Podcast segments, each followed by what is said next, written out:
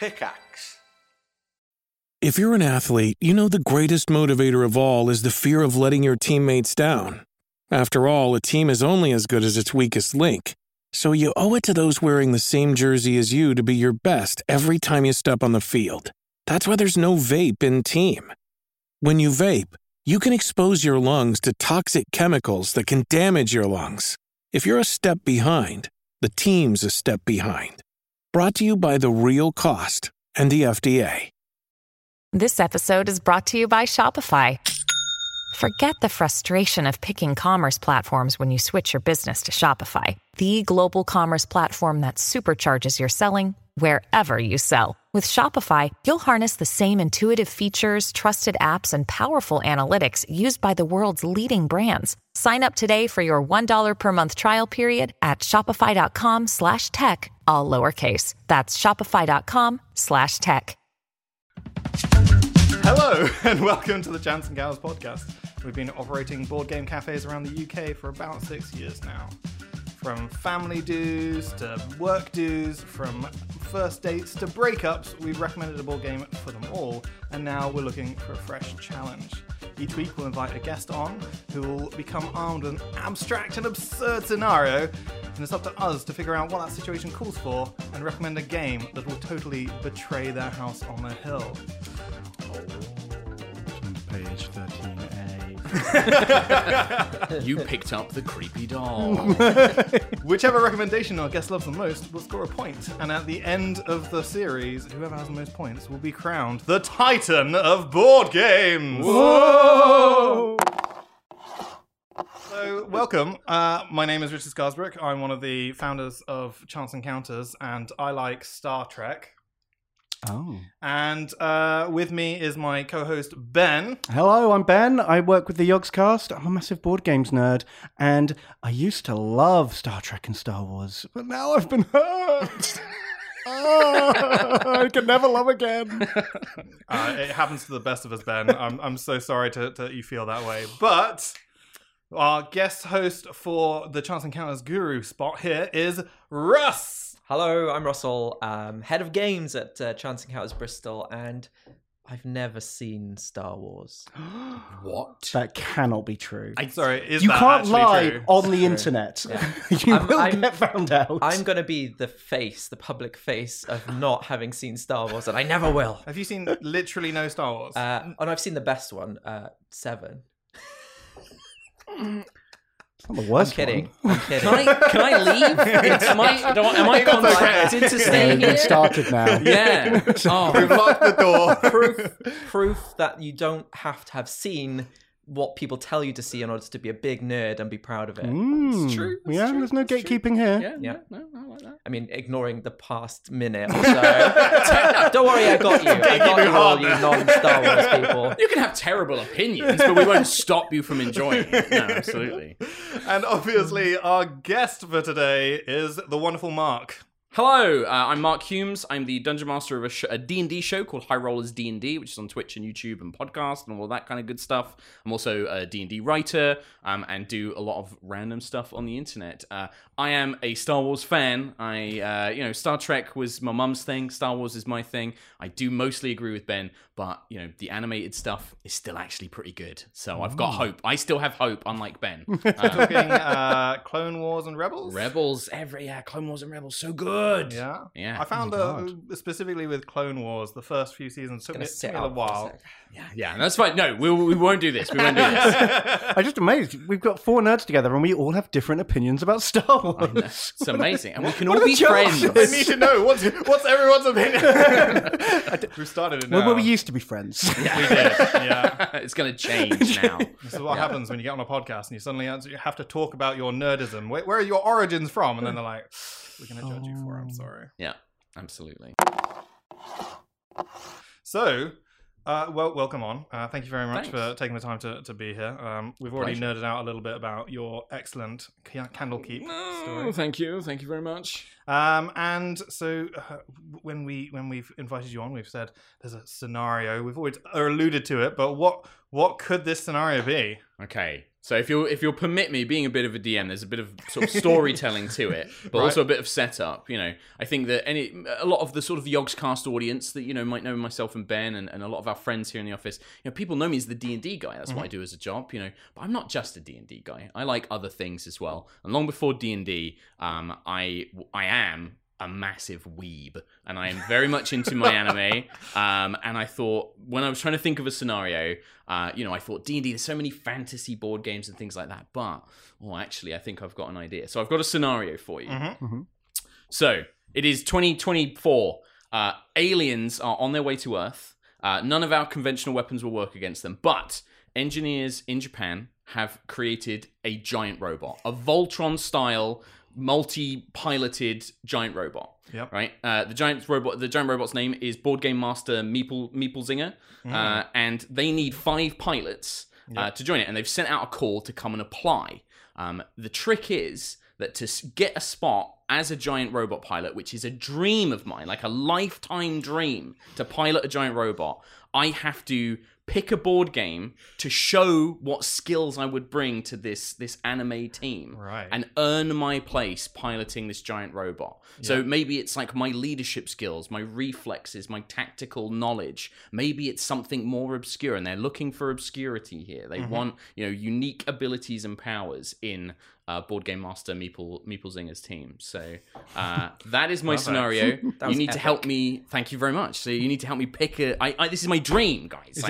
Is it shaped like a meeple? I like to imagine that there is a meeple-esque shape to it, yes. But, you know, you've still got to have the arms and the heads and the legs are all different pilots. So different colours as well, right? Of course, yeah, absolutely. Yeah. I have an issue with just the straight-up meeple. Does it actually have the ability to move? Like, whenever you see a giant meeple, it's very definitive, probably made of just one piece of wood. Does this have like joints? Does it articulate? Maybe it just has the meeple as a symbol then. that way it works a little bit better in the mind's eye. Gotcha. But yes, it is a board game themed giant robot, and the pilots must have skills and they must show their skills from a board game of choice. Can each part of this giant robot represent a different board game, like themed around a different possibly board game? I think that, like, you know, they're looking for 5 individuals with different skills, you know, and I've got to earn one of these spots, so maybe like they have different things. I imagine like the head pilot is all about like leadership and coordination, and then like the arm pilots are about like speed and aggression and reflexes. You know, the center pilot is got like heart and teamwork and cooperation to like bring them all together. Clearly, you've worked on Meeple Circus. I love it. This is perfect. Yeah, brilliant. Yeah, absolutely. It's about kicking the board game when you're losing really badly. Table flipping. Exactly. I mean, you probably need a strength to flip this particular table, so maybe that's what's going on there. Yeah, our powers combined. Yeah. Could say, you know, the legs are about, you know, worker movement games. I think so. Yeah, maybe moving people around. So of those areas that Ben was pitching, though, was there anything in particular that immediately draws you into like, this is maybe where I feel for my skill? I mean, I feel like, you know, leadership. Okay. Certainly, being a dungeon master, head of the team, kind of that's like a big skill I think I have. Obviously, I want to be the cool one who gets to swing all the swords around and things like that as well, who gets to do the cool big move. That's also, that's just a desire. I'm not saying I've got any skill in that, but that's what I want to do. If we get a board game so you can practice the ability to swing a sword. Maybe. Or like, yeah, or like my reflexes or some kind. And then the other one is I'm very emotional. I'm very emotionally vulnerable, so maybe the heart, the sort of heart of the team as well. And that kind of bringing everybody together, that kind of cooperativeness. I feel like I'm giving you too many hints about like themes for board games. This is absolutely fine. We've got a wild amount of board games that we can pick from and choose. So this is good. Getting a little bit of an idea. So we can tailor that recommendation. We can to narrow it down. I had like one little thing which I was thinking might make it more interesting as well. Like I'm going against, you know, a wider range of sort of competition for this spot as a pilot, though. You know, there might be sort of like Air Force pilots, astronauts, Nobel Prize winners, you know, excellent like sportsmen or sportswomen kind of coming in for this role. I'm in some stiff competition, so I need something that's really gonna single me out. I just have this amazing idea of just these cues going in and everybody's like pretty much Tom Cruise from Top Gun or something. Yeah. And then Mark's there just being like, well, I've got a few board games. Thank you very much. This is definitely going to show. This is my just my CV. Yeah, would you like me to teach you a game? Yeah, bring up the board game stats app. Look, scrolling up. I've had over, did you hear? I've played over 1,000.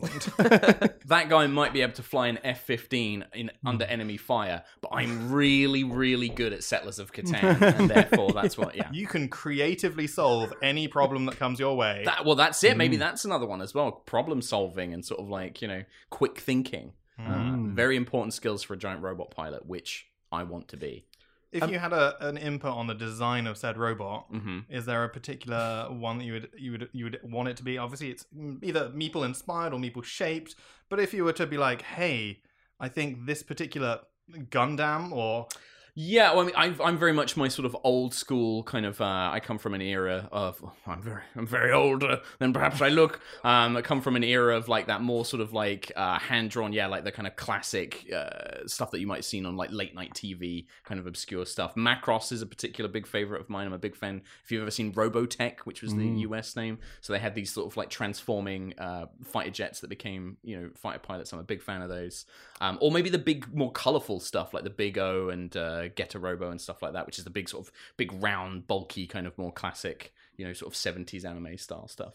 And to fight these aliens, are the aliens coming down to fight hand-to-hand combat, or are we also talking like guns and stuff? Well, we can have, I think guns and lasers and things like that, but as always with giant robots and giant aliens, it always comes down to the sword at the end, doesn't it? All the rockets, all the lasers, and then there's only one way to finish this. Yeah, exactly. Final blow with a mega weapon like a giant drill or some sort of, if there's a board game themed weapon that we could conjure, I don't know, something like that. A big mace with a dice that we can make. I just think my only knowledge of giant robots comes from Power Rangers. Really, like very similar. They make us all like that kind of like they all combine together to form one giant robot, all sort of like pitched together. Yeah, that's very very fitting. I mean, but we have to like, are you going to have to be donning some spandex? I think absolutely. I think that there will be some spandex involved. I'm no stranger to spandex. You don't have to worry about that. That's absolutely fine. Yeah, I mean, otherwise how else are we going to know who's who if they're not all color coded in a onesie? Yeah, absolutely. And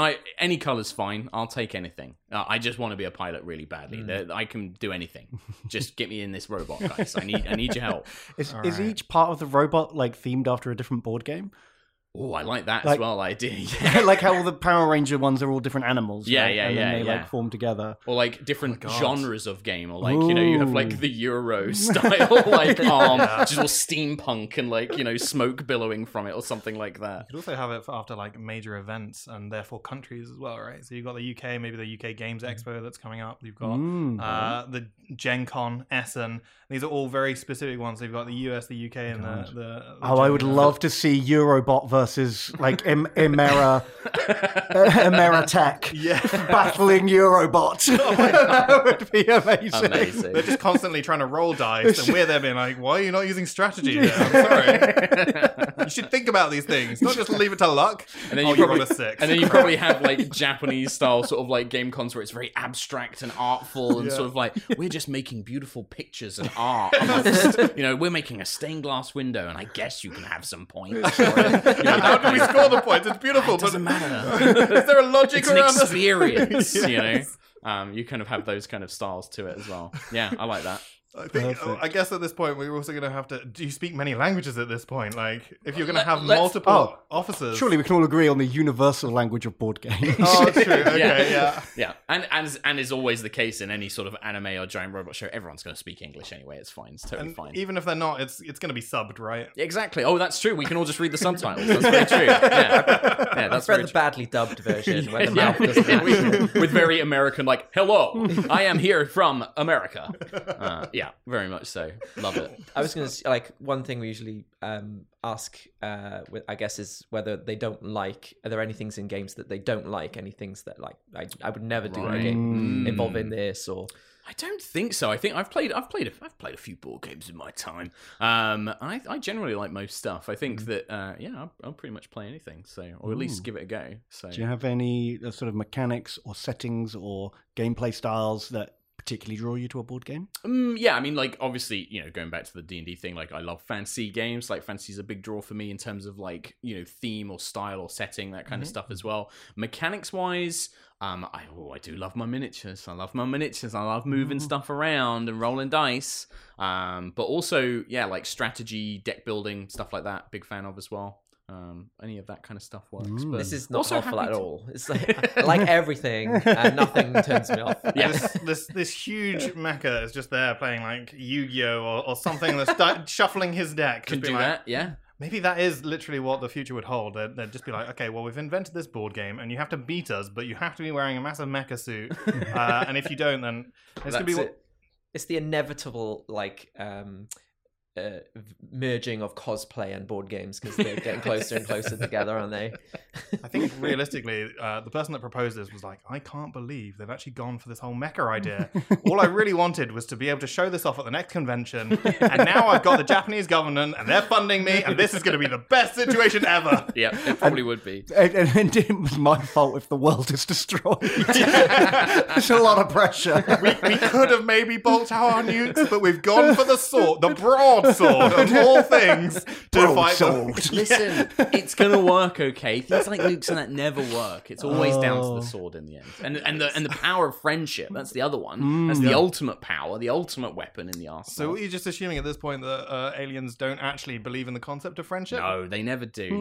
They have no concept of music or cultural fun. They're just enemies to be killed and to have victory. They're mindless locust planet-eating monsters. They're like, that's did we send a diplomatic party out there? No. Yeah, classic. Yeah, well, perfect. We didn't see them playing any board games, so we assumed their culture was without merit. I mean, the aliens might come down and be so blown away by the concept of board games that we can resolve it through another board game, and like we can fight for the fate of the planet. That's a whole new episode, right there. Yeah, exactly. Right? How do you broker international peace through the power of board games? Maybe it was just the board games that draw it, so they're trying to acquire us, but because we're now very worried about it, they've gone about in a very aggressive way. It's basically Twilight Imperium again, all over. Ding, there it is. Ding. Got that reference in there. Have a drink. I was like, when I was sort of saying the idea, I was thinking of the idea. I was like, is this too much? Is this too bizarre an idea for the podcast? I don't know. Perfect. Okay. No, I like it. I was worried that it might be a bit weird. Otherwise, we're going to end up with everyone coming in and just going, I've got this crazy scenario. I'm just like, yeah, we've had that one. So I think something I'll probably say from the get-go is, whilst cooperation is very important when you're moving looms, we probably won't go, I wouldn't recommend a cooperative board game personally for this one, but I think we should be focusing on maybe one of the other aspects of the arms or head or whatever else would be. I think that's basically a bit of a free fall at this point, because I think you're trying to find the perfect board game for the limb that you're trying to recommend, but you've got two, so you're saying the head is quite a good one for you, and you reckon the heart as well. Yeah. And the sword arm. And being the sword, like, yeah, like that. The sword arm is a wish. Yeah. But you're not so sure. I mean, how are you with, so dexterity-based games are often balance, or you're trying to, like, I guess it'd be like the tic-tac-toe, not tic-tac-toe, what's the buttons where you're trying to flick it into a cup. Oh, tiddlywinks. Yeah. How did I forget that one? A bit like the tiddlywinks. That's like your go-to dexterity game. It's a bit weird. I mean, obviously. When was the last time you played tiddlywinks? The grandfather of dexterity games. Exactly. Basically when tiddlywinks, Monopoly. Who knows? How are you with your dexterity games then? Well... I can't say I'm the best. Okay. I can't say that I have any particular skill. I've played a couple of ones before. I've played Meeple Circus and I think Rhino Hero. Yep. Terrible at both. Terrible hands. Just everything goes everywhere. Yeah. So, unfortunately. Yeah. Meeple Circus is kind of good actually. It's a circus themed game where you basically have to draft pieces. And the pieces come in different forms. There's animals, there's meeples, there's the meeples again. And they're like kind of pieces, and you just basically have to stack them up as high as you can. Generally. And there's like cards where it's just like you get extra points if you do them in certain combinations. So if you have the clown on top of the camel on top of a barrel, you get like extra points, but it's like timed. So you only have like a short time to do it. And then I think in the later rounds, like you play like a certain soundtrack as a timer and it has like clapping or cheering, and there'll be like penalty cards where it's like whenever you hear clapping you have to stand up and take a bow and things like that, like little things to kind of make it even harder, and I'm terrible at it. That's one of the issues that I think we found with the cafe was I got really excited when it came out. There was a bit of hype around Meeple Circus. We picked up a game, but it's kind of impractical in an environment where you need to be able to listen, especially when our cafes can get, you know, conversational level, and you're like, oh, what's going on here? But it looks a wonderful game. The most frustrating thing about it was sticking the stickers on. Because there's a lot of stickers in that game. I think it's probably the one game where I probably spent a good 90 minutes just being like, oh, that's not perfect, that's going to annoy me, let me just peel that off, put it back in. That's so risky, peeling it back off again though. Like, what if it rips? Sorry, God, I don't approve that at all. Like, you're like, just got to commit to the bad stick at that point. No, you've got to make sure you've got the solvents on the side. You've got this whole preparation area. It's a bit like me trying to fix a clock at this point, or a watch. Everything's around me, and I'm like, oh God, this. Have you got those alternating magnifying glasses to go over your? Does it? I mean, obviously, it's a must when it comes to that sort of situation, right? It just looks like a serial killer dissecting this meeple, like peeling the sticker off and reapplying little cotton swabs, like wiping the forehead of nervous sweat. Of course, look, I can't be doing that. There's someone that's standing by, sat next to me, just with that cloth, being like, dab. Nurse, cloth, scalpel. Love it. But yeah, to go back to the giant robot, I think this is I'm gonna bring things back to it because I worry that I've derailed it. This is like, you know, what how can I show off my skill as well? Not just like in the part, but like what's the best way to show off to somebody else that skill? Yeah, how can I prove my great leadership or tactical mind? You're saying, like you said, the emotional core, like the heart of the game. Like, are there any games that you've played that you felt like, oh, that was a game that really made me kind of utilize that aspect? I know a game that's made me very emotional in that it made me very angry, and that was Mysterium. Playing with my friends, there might have been a moment where Kim, another friend of the Yogscast and a member of High Rollers, we were playing Mysterium, got all together, a bunch of us and things like that. We should probably briefly say what Mysterium is for anyone who doesn't know. So yeah, go on, please, Ben. Oh, sorry. So if you haven't heard of Mysterium, it's like a cooperative game where one person knows the answer, and the other team of people are sort of asking them questions, but they can't directly communicate, and it's very easy to misinterpret people's explanations of things. Yeah. And it's all done through like colourful cards, like these abstract images and things like that. Yes, so each player has like an identity, a location, and an item assigned to them that only the ghost knows, and the other players are trying to figure out what they are based on like a selection of cards in the middle of the table. So there'll be like 7 different people, and you're one of those people, and so the ghost is going to give you these abstract cards to try and help you direct towards one of those, so you make the guess and win. And it's very funny how people infer different things. Like, you know, one character might be dressed in pink, and so somebody might, you know, the ghost might give you a card with lots of pink on it, and then the player is just like, well, there's a clock in this one, and they're wearing a watch, so I think it's them, and this kind of like confusion. And in such a manner, whilst playing the game, I might have yelled, you effing idiot, how does that mean that? And got very, very cross. It's all in good friends, you know. It was, apologies were made, but it was, it kind of really made me quite cross because I just couldn't understand it. How they could pick that when it was something else. But anyway. It's quite clearly this. Like, why would you not? Yeah. Why would it not be this? It has to be this. Shakes head, it's not that. I can imagine that. Oh. So I've had games that have made me very angry before, but I can't think of anything that something heartfelt and wholesome and you know, that brings people together. I like that kind of stuff. It's going to be a real challenge then, because we've just declared that, you know, it's going to be about the power of friendship and love that's going to save the day. No cooperative games. Well, I was just going to straight up ignore that instruction, to be honest. I mean, I've got a game lined up. Absolutely do it. We've had a couple of cooperative recommendations here, so that's why I was trying to break it slightly open. Mm-hmm. Well, let everyone to know. The other one could be like the head, you know, the leadership, but also the tactical elements of like, you know, managing different resources and like tactics to fight against these aliens and things like that could be another one as well. Well, that's what I like about this scenario. I feel like you could legitimately pitch any game. It's true. Like, and it's no restrictions. It's just my favorite game. Yeah, just I've been meaning to get this on the podcast so long.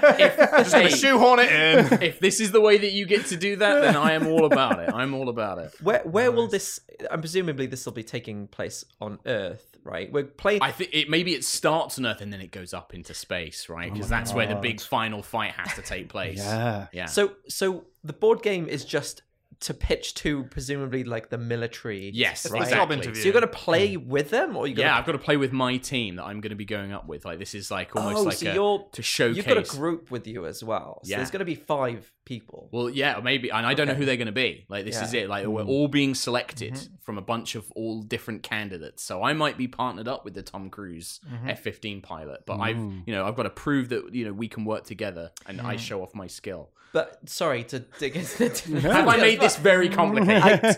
So you're picking a game to pitch towards thing, and you're just picking for one of these positions. For mine. Yeah. So you're picking the game that you think is going to show off your skills, and then after that, you're going to get put in together with a team of 5. And somebody else's game will be used. Yeah. So then, so this is. But the game we're picking is just for you, right? It's for me, for me. All right, cool. All right. To earn my place. So there's like, imagine like there's the council. You kind of got the mysterious, shadowy council with their glasses that they push up. Are they all backlit as well? Backlit, so you can't see their face. Exactly. Yeah. They're all looking down and they're like, Mark Humes, if you wish to join this team, what game have you chosen to show off your skill that you bring to this giant robot? And then I present the game. They match me with 4 others. We play the game and then they judge and see like, yes, he has leadership qualities. He's a tactical genius. He has the heart of a champion.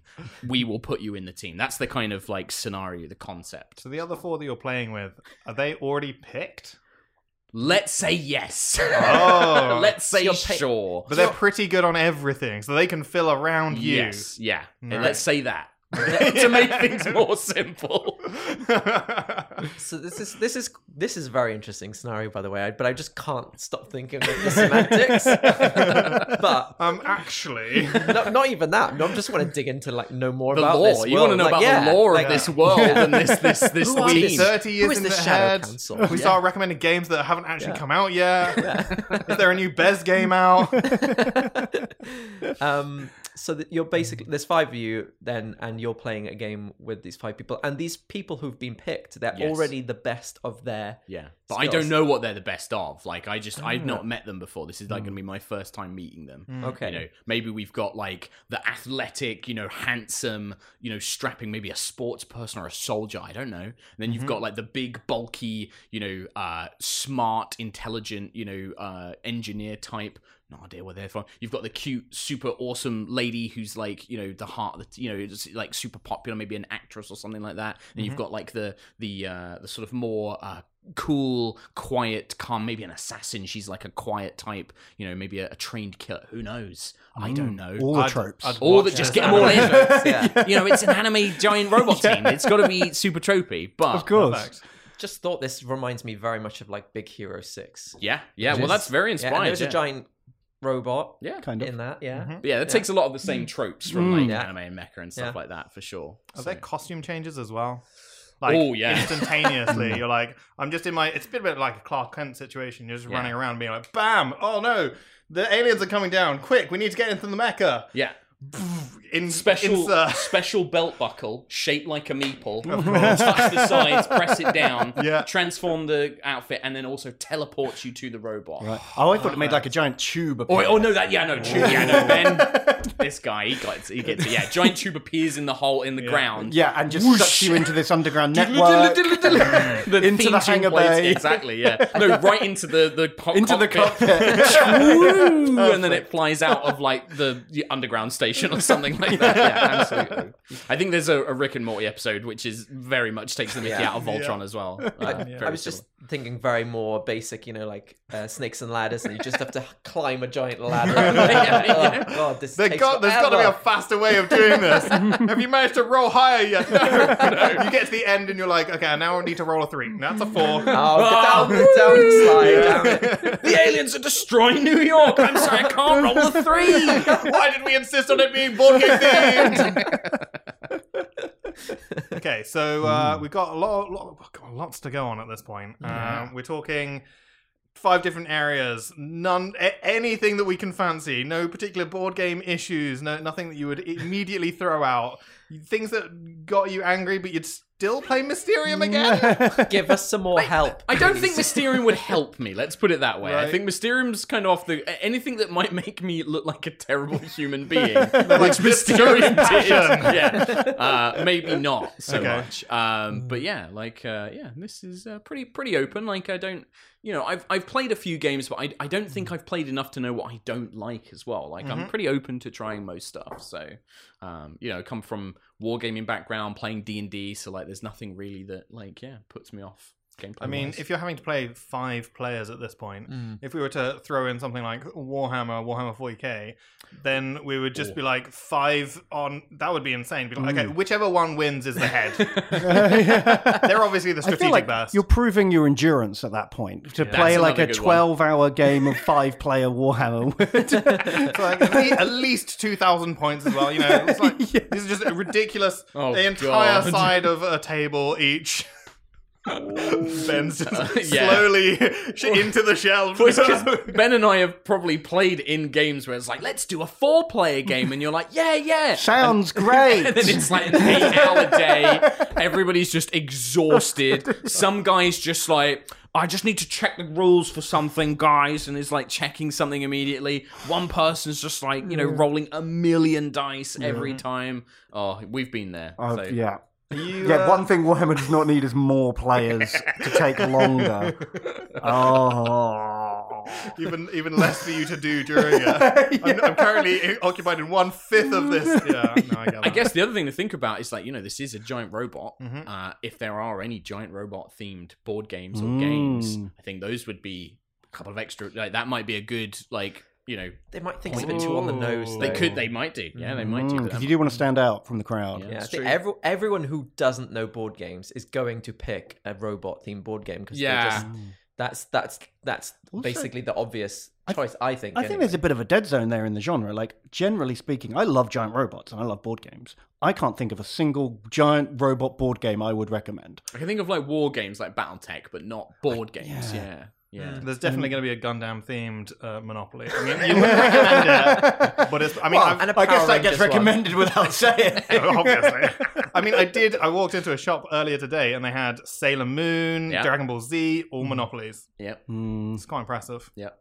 The only other game I could think of, which I was going to maybe sort of say, you know, I don't think that because I think again the same thing everybody would recommend it would be something like King of Tokyo because that has like, you know, the giant kaiju and monsters. But I think again everybody's probably going to be picking that. We need to make our mark, you know, make our. But make do you want it to be? I feel like with King of Tokyo there is a great deal of luck. So King of Tokyo is a game where you're pretty much playing kind of kaiju, pretty much fighting over.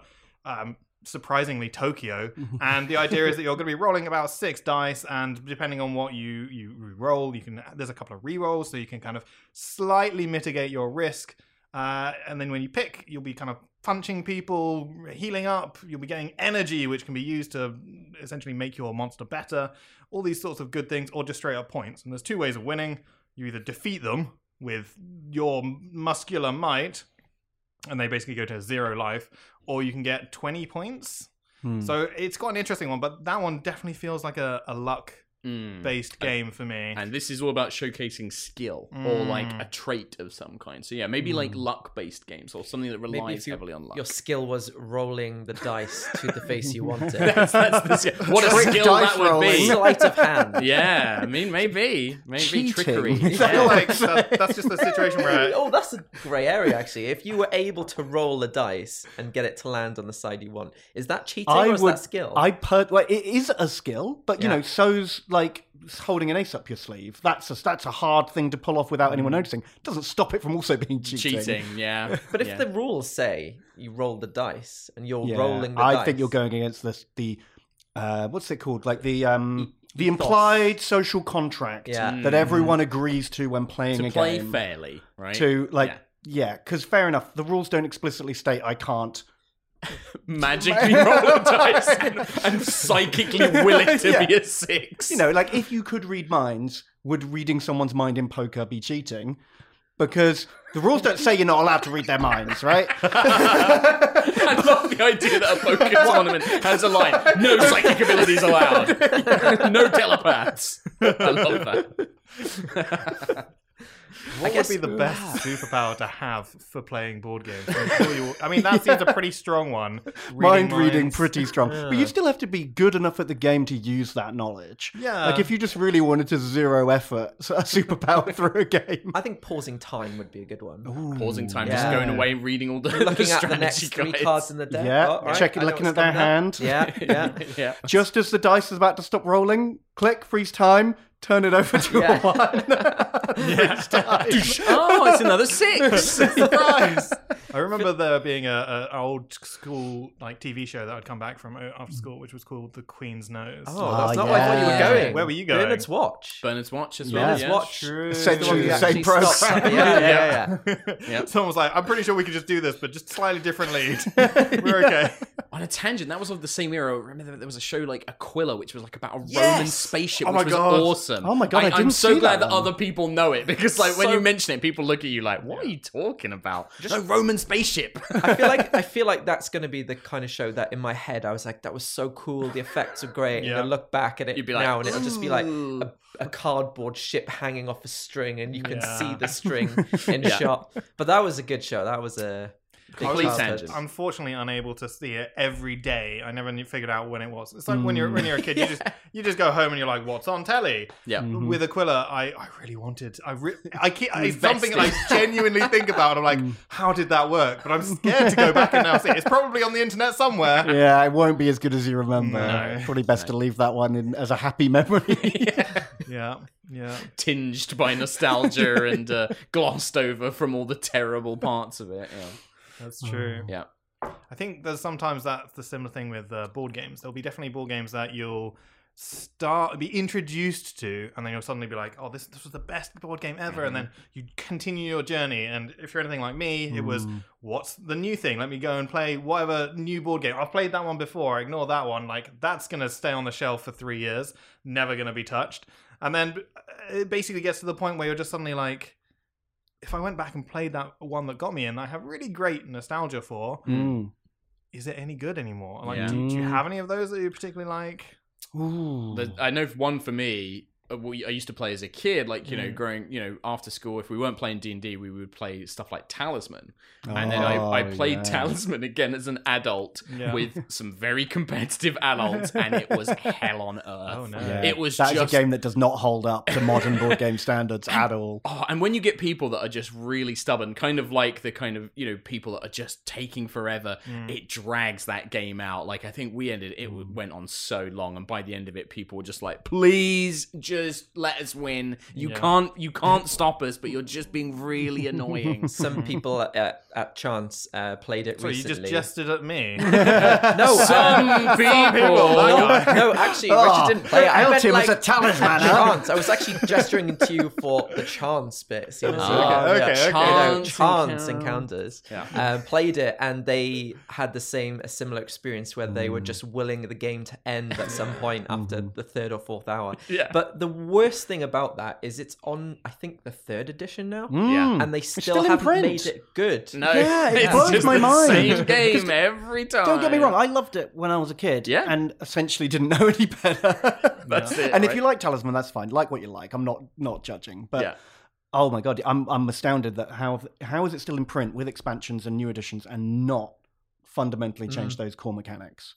It's just luck at some point. It's being mean to each other as well. It's complicated Snakes and Ladders. With like a fantasy vibe. It really is. It's complicated snakes and ladders where you can purposely be like, oh yeah, you want to go up that ladder? No, you're going down that slide, son. And then you're just like, I hate you. Yeah. Or like, you're just like, oh, I'm just going to pass you on the board here. I'm just going to nick all your stuff, all your cool items that you've got there. Mine now, I've killed you. Back to the start with you. Like, yeah, basically complicated, mean snakes and ladders. It's probably the best description of Talisman I think I've ever heard. What about you guys? Any nostalgic? Oh, that one was a big... Now you've mentioned it, that's all I can think One of the benefits was I actually got introduced to Carcassonne fairly early on. That was actually when I basically went to uni, and a friend of mine introduced me to basically board games as they currently are. And I went back and played it, and it actually stands up. I really enjoy playing Carcassonne. I've kind of gone through the whole thing. It's maybe not the prettiest. There are a couple of themes that you can go on. I think there's a Star Wars theme if you happen to have watched Star Wars and appreciate it. For those few people. Not lost hope and joy in it. Yeah. It's got giant robots and like big lizards in it, right? That's how Star Wars is. That's pretty times. I mean, you're not entirely wrong. You may have been trying to be facetious, but you're actually kind of right. Darth Vader's a robot, right? No, I'm kidding. He's more machine than man. Exactly. No, but I mean, have you guys had something similar? Is there a game that you wouldn't play again? No, I just play every game once and then that's it. So we're saying if they're just disposable. Everybody gets one. You meant to keep them after you play them? No. No, to be fair, even the first game I remember playing that got me properly into the hobby in a big way was Catan. And even going back and playing that, which I haven't done for a while, but I definitely have done it years afterwards. With the expansions that we used to play, like, it's still fun. I think that, a good game will be good when you play it. And it generally might not be as good as other games, but I think, I trust my instinct when it comes to playing a game, and if I enjoy it. On that note, not that it doesn't hold up, but that it's just not as good as it was. I'm going to say Agricola. Okay. For me, that was your entry into board games. Yes. So Agricola is like a 4-hour when you know the game board game. Yeah, it's kind of brutal. I'm a massive It's punishing. I played board games as a kid, and then I didn't play any for a long time. And I played a lot of war games and a lot of card games. And then what got me back into modern board gaming was Agricola, because it just had that kind of depth and complexity that I was used to with like collectible card games and complicated war games. So I got straight into it. And I thought it was amazing. It blew my mind that board games had got to this standard in the time that I hadn't been paying attention to them. But going back now, it's still a good, well-made game, but there have been so many developments and improvements and slight adjustments to that format that have brought the playtime down, the sort of blocking nature of a... Like, Agricola's still good, but you do run into the problem that just... Everyone needs wood in the early game. And it's very frustrating that you're all kind of getting in each other's way, because it's not a competitive head-to-head game. It's everyone builds their own farm separately, and the only time you interact with each other is when you're like, oh, you grabbed the thing that I wanted to grab. And I found that unsatisfying for a game that takes so long to feel like I'm half an hour in and I know I'm behind. I'm really behind now because someone else got there before I could. And I think I would just rather play a more modern version of that game that go back to the original. Pretty much can do nowadays, because the original designer Uwe Rosenberg just keeps releasing basically similar games. Yeah, exactly. You've got Caverna and Feast for Odin, and I'm sure there's dozens of others I can't think of right now that are just they're standing on the shoulders of giants, I guess, is the nicest way to put it. Exactly. I just think as the older you get, the less time you have to not waste, but spend playing these longer games, and so you have to be a bit more picky and choosy. In the early days of Chance Encounters, we would work until midnight and then pick up a game. And one of those that we actually played was a 4-player version of... Okay, so this is where I'm leaning on Russ to remember it. It's there's like multiple people. It's I have no idea actually how to explain this game. There's like a little bucket of gems for the magic, and then they kind of peter down. Bucket of gems with magic in it. It's do you know what it is, Dickie? So it's this. Oh Do more. I wanted to get this. So this is the real competition. It's basically, there's many different races, I think. And the idea is that it's like a 4-hour game. It's Terra Mystica. Terra Mystica. Oh, that was a really long interlude. Yeah. So the game that I was thinking about was Terra Mystica. And we would play that from basically midnight through to about 4 a.m. and then go to bed and then get back up for a 10 o'clock open and we'd carry on playing. So it was pretty good. It would have to be. We did that a few occasions. If you have that young energy when you're just like, we're just starting off this business, like, yeah, we love this, and you've still got that passion and drive. We need to learn all of these games in case someone needs to get them recommended. Everybody's going to come in and play Terra Mystica. Yeah, I was about to say, how many times have people come into? No, I've never had to teach that game ever. It's a good game, though. It's a good game. It's a game that apparently stands up. I've only played it once because it's sometimes hard to get people into that sort of length of game. Yeah. Anyway, shall we get towards the game recommendation? Hi, I'm Daniel, founder of Pretty Litter. Cats and cat owners deserve better than any old-fashioned litter. That's why I teamed up with scientists and veterinarians to create Pretty Litter. Its innovative crystal formula has superior odor control and weighs up to 80% less than clay litter. Pretty Litter even monitors health by changing colors to help detect early signs of potential illness. It's the world's smartest kitty litter. Go to prettylitter.com and use code SPOTIFY for 20% off your first order and a free cat toy. Terms and conditions apply. See site for details. When you need mealtime inspiration, it's worth shopping Kroger, where you'll find over 30,000 mouthwatering choices that excite your inner foodie. And no matter what tasty choice you make, you'll enjoy our everyday low prices, plus extra ways to save, like digital coupons worth over $600 each week. You can also save up to $1 off per gallon at the pump with fuel points. More savings and more inspiring flavors make shopping Kroger worth it every time. Kroger, fresh for everyone. Fuel restrictions apply. Hey, it's Kaylee Cuoco for Priceline. Ready to go to your happy place for a happy price? Well, why didn't you say so? Just download the Priceline app right now and save up to 60% on hotels. So whether it's Cousin Kevin's Kazoo Concert in Kansas City, go Kevin, or Becky's Bachelorette Bash in Bermuda, you never have to miss a trip ever again. So download the Priceline app today. Your savings are waiting. Go to your happy place for a happy price. Go to your happy price, Priceline. So my game recommendation is called Ultrée. Ultrée. I think it's designed by a French team. Does it come with a clap at the end? Ultrée. So Ultrée is the rallying cry of a group of rangers trying to hold together a village, a fort surrounded by villages in like a post-imperial collapse, similar to like the Middle Ages. So the grand fantasy empire that's kept the kingdom safe for thousands of years has fallen apart, and like a dark age has descended. And this group of rangers are trying to rebuild this fort and keep their little part of the empire safe from bandits, raiders, and monsters. Each one of you plays as a ranger with a special skill. So it's a cooperative teamwork game where you're all based in the fort in the middle, and your rangers go out to the villages around, and each village can provide different like bonuses or resources which you can use to improve your castle, learn new skills, and deal with threats. So there's all sorts of goings-ons. Depending on the scenario, you get that. I think maybe there's 8 scenarios. So there's a certain amount of scenarios going up in increasing difficulty, and you pick one.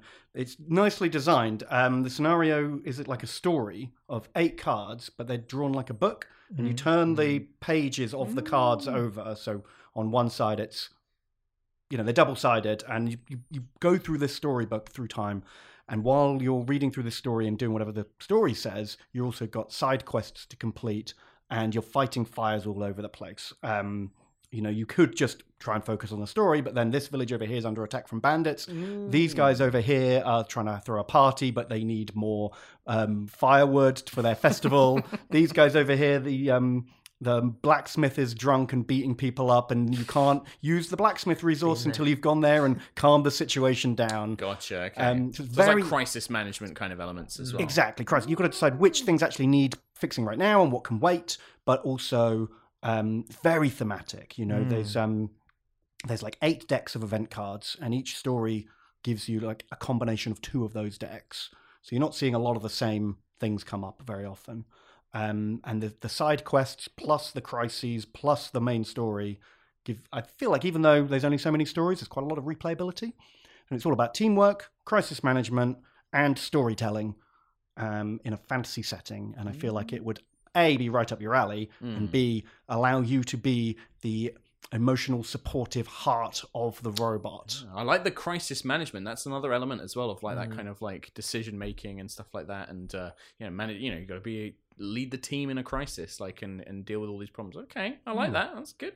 It's good. Yeah, it's actually a game I've not actually heard of. It sounds really good. I really want to play that now. Yeah, it is great, and it's a nice quality as well. You've got like wooden components, all the instead of just resource tokens, they're like the stone and the wood and the. All the resources are shaped like the things, and they're made out, like, it's just nice.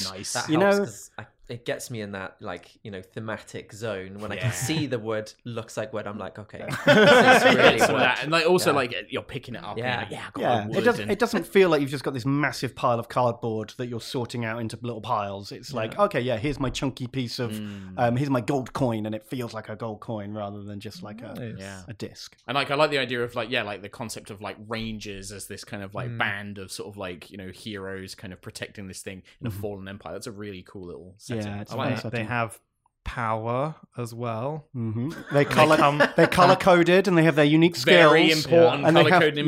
Yeah, okay. Ooh. Do they wear spandex? Yeah, they're thrown off. I assume underneath their cloaks and chainmail, I'm sure they do it. All right. Okay. Nice. All right. Russ, would you like to go ahead with your recommendation? Yeah. So, you said, we've said it's a giant robots game situation. Sorry. Yeah. And obviously I said, don't pick a game that has robots. That'll be the obvious choice. And I picked a game with robots.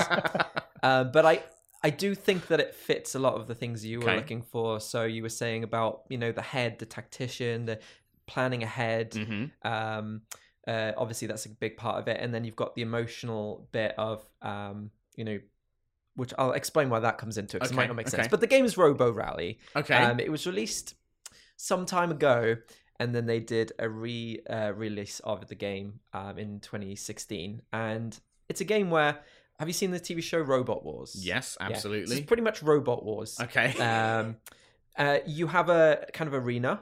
Each player takes on this little robot. And they're going to be programming their little robot to essentially to kind of race around a track. There's probably different scenarios, but I've only played this game once or twice, so there's probably different scenarios like in Robot Wars, but the ones that I played is just a race. Try and hit certain checkpoints, but obviously along the way there may be gaps on the board. It's a grid, so it's like a square kind of grid board. Okay. And there might be places where you can fall down. There may be travelators which kind of push you in certain directions, and of course you're getting in each other's way as well. But the way that you move around is you sort of program using, I believe, cards. And so, you have to basically plan ahead, but you don't know what other players are going to do. And so you're trying to sort of anticipate what they'll do. And that you can get damaged during the game as well. Okay. And that means you have less options with what you can do.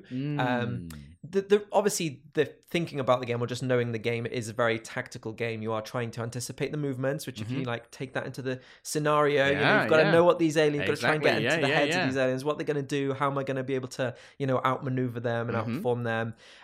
So it has that aspect of it as well. But the reason why it also might fit the emotional show off your ability to handle emotional moments is when somebody gets right in your way right at the beginning of a round and messes up your whole turn. How are you going to be able to hold that anger? Yeah, keep composure as that happens. Exactly. Okay. So it's also just a fun little game, and it won't take forever as well. My memory of playing it was probably about a 30 minute to an hour long. That's a good point that we didn't talk about in the discussion. Is these aliens are on the way. That takes so assembled quickly. I don't know about Ultrée, if this was an 8 hour Twilight Imperium, we probably wouldn't have time. But 30 minute, they can get me suited up in the robot out to fight. Sorry, away. Are you saying that you have to pitch a game and then you have no time of training. You're straight into it. Straight into it. Yeah, that's it. Wow.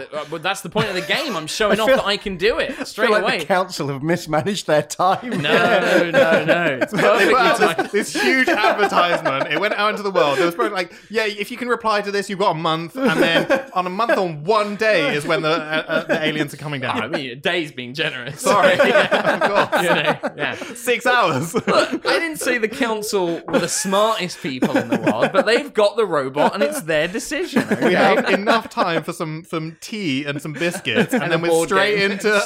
Yeah. We spent 6 months digging the ejection tubes into the hangar bay. Yeah. But setting up the ladder, picking the final pilot today. We need him today. Play a board game. Him.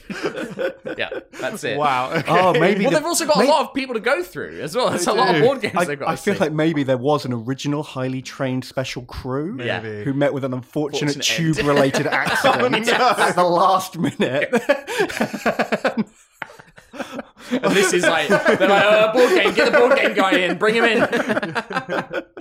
What's the person that has the closest set of professional skills to this?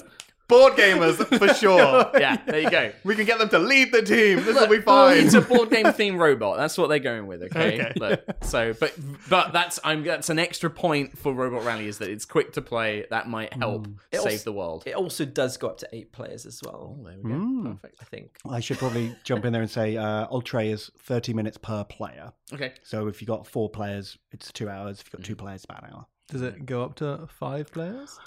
I've only played it 2-player, so I would have to double check. 4 players, but I didn't want to say that because I think I'm quite mean. The torpedo. Oh. I do feel like it is. He just talismaned you. It's just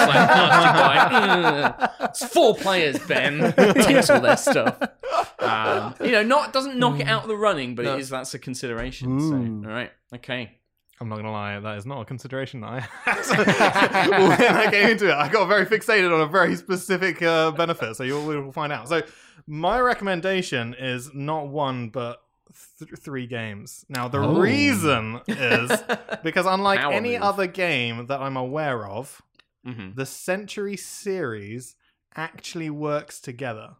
So each game has its own set of unique mechanics and ways that you can play it. And you can play each one. So you've got Century Spice Road, Eastern Wonders, and New World. And they released them over, I think it was a year or 2 years in between, but they're all out now, so you can get them. Way! But when you play them, there's a card drawing and card management mechanic in one of them. There's kind of a land territory, moving things around and getting stuff. There's lots of different mechanics in it. But any 2 games, you can merge and combine into a new game. And that's pretty good. Exactly. If you really wanted to, you can merge all 3 of the games. Oh my God, it's morphin' time. Yeah, exactly. Yeah. So it becomes games where they're probably, depending on the game, it could be anywhere from half an hour to 60 minutes per game to the whole combined, which I'm gonna have to say, hands up, I haven't actually played all 3 of them combined. So it could be a catastrophe of a game. I don't know that. It could be too much power when all 3 emerge together. Well, exactly. That fits the theme, though. The amount of times in these kind of anime robot shows, they're like, we've got to do the ultra combined. Yeah. And then another pilot goes, that hasn't been tested yet. Yeah, exactly. Are you sure? Exactly. We have no choice. Yeah. And it's a slow progress. It starts off the one game, the normal robot. Yeah. They fight a bunch of aliens, they win. Then a new powerful alien comes along. Oh, we can't be, we have to combine with this other. They get the 2, they combine with that. Exactly. Then another even more powerful one comes along, and then you get the sort of it's never been tested. Yeah. And it becomes the size of a universe, for example. Yeah. Exactly. One of my favorite anime is actually Gurren Lagann. They literally become the size of a universe and throw galaxies at each other. Oh, wow. It's bananas. Where do they go from there? Season 2. No, after that, that's it. It's very much. In fact, actually, no. I think it goes from that, and then they scale it all the way down to just 2 dudes beating the crap out of each other, and that's the end of the show. And it just ends with 2 guys punching. Basically, it does. But it's epic. I don't know how to explain it, but it is epic. Oh, but yes, cool. Nice. So I like that. That's very good. Anyway, sorry. Continue.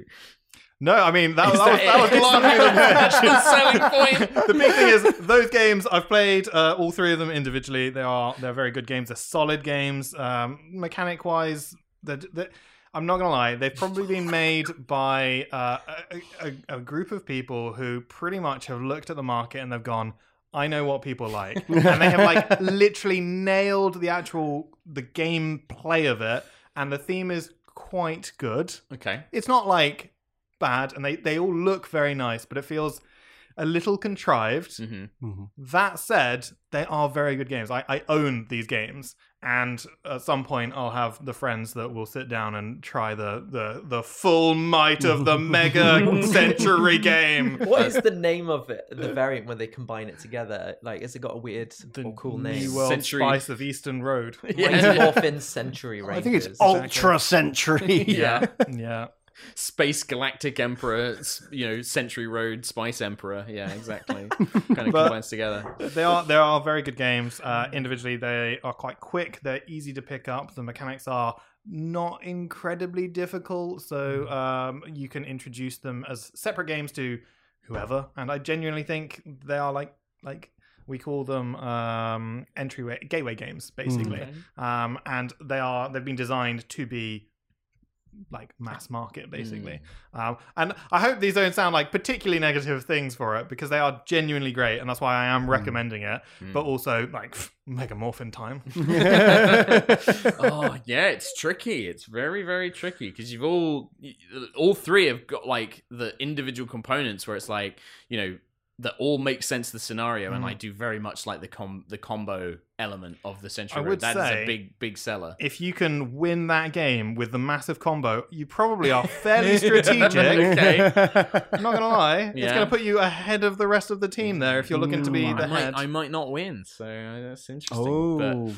But that could be the same with. Yeah. What if Top Gun's there? Exactly. He's just like a military genius. Yeah, you know? I've Century Roaded before. Yeah, he buys all the wood,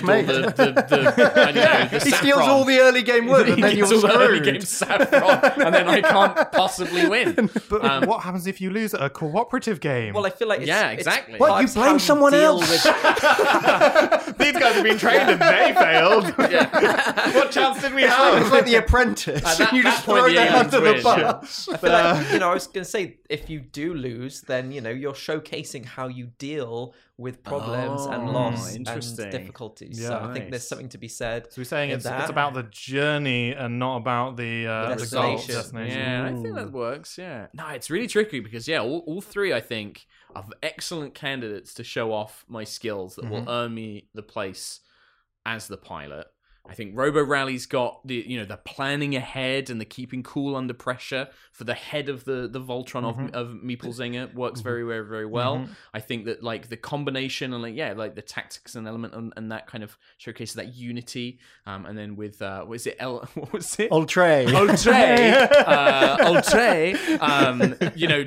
There's so much of the theme there that works really well, and it's got that cooperative element for like the heart, but also there's a lot of crisis management and tactics. They're all very good.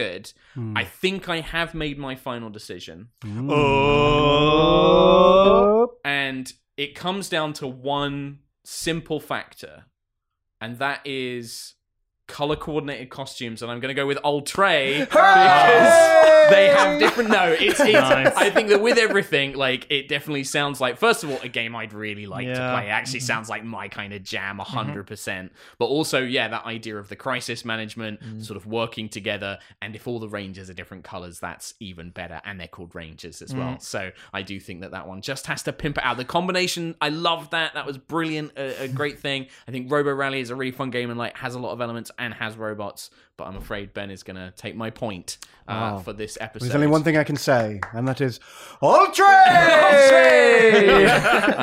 Excellent. Thank you so much. So, Ben, that's well done. It is genuinely a game that I'm going to have to go and play now because you did sell it very well. Well, I can bring it in sometime. I bought it not that long ago. Sounds very exciting. I really want to play that, actually. Yeah. Same. Yeah, really good. I do not feel bad about losing that one. That's excellent.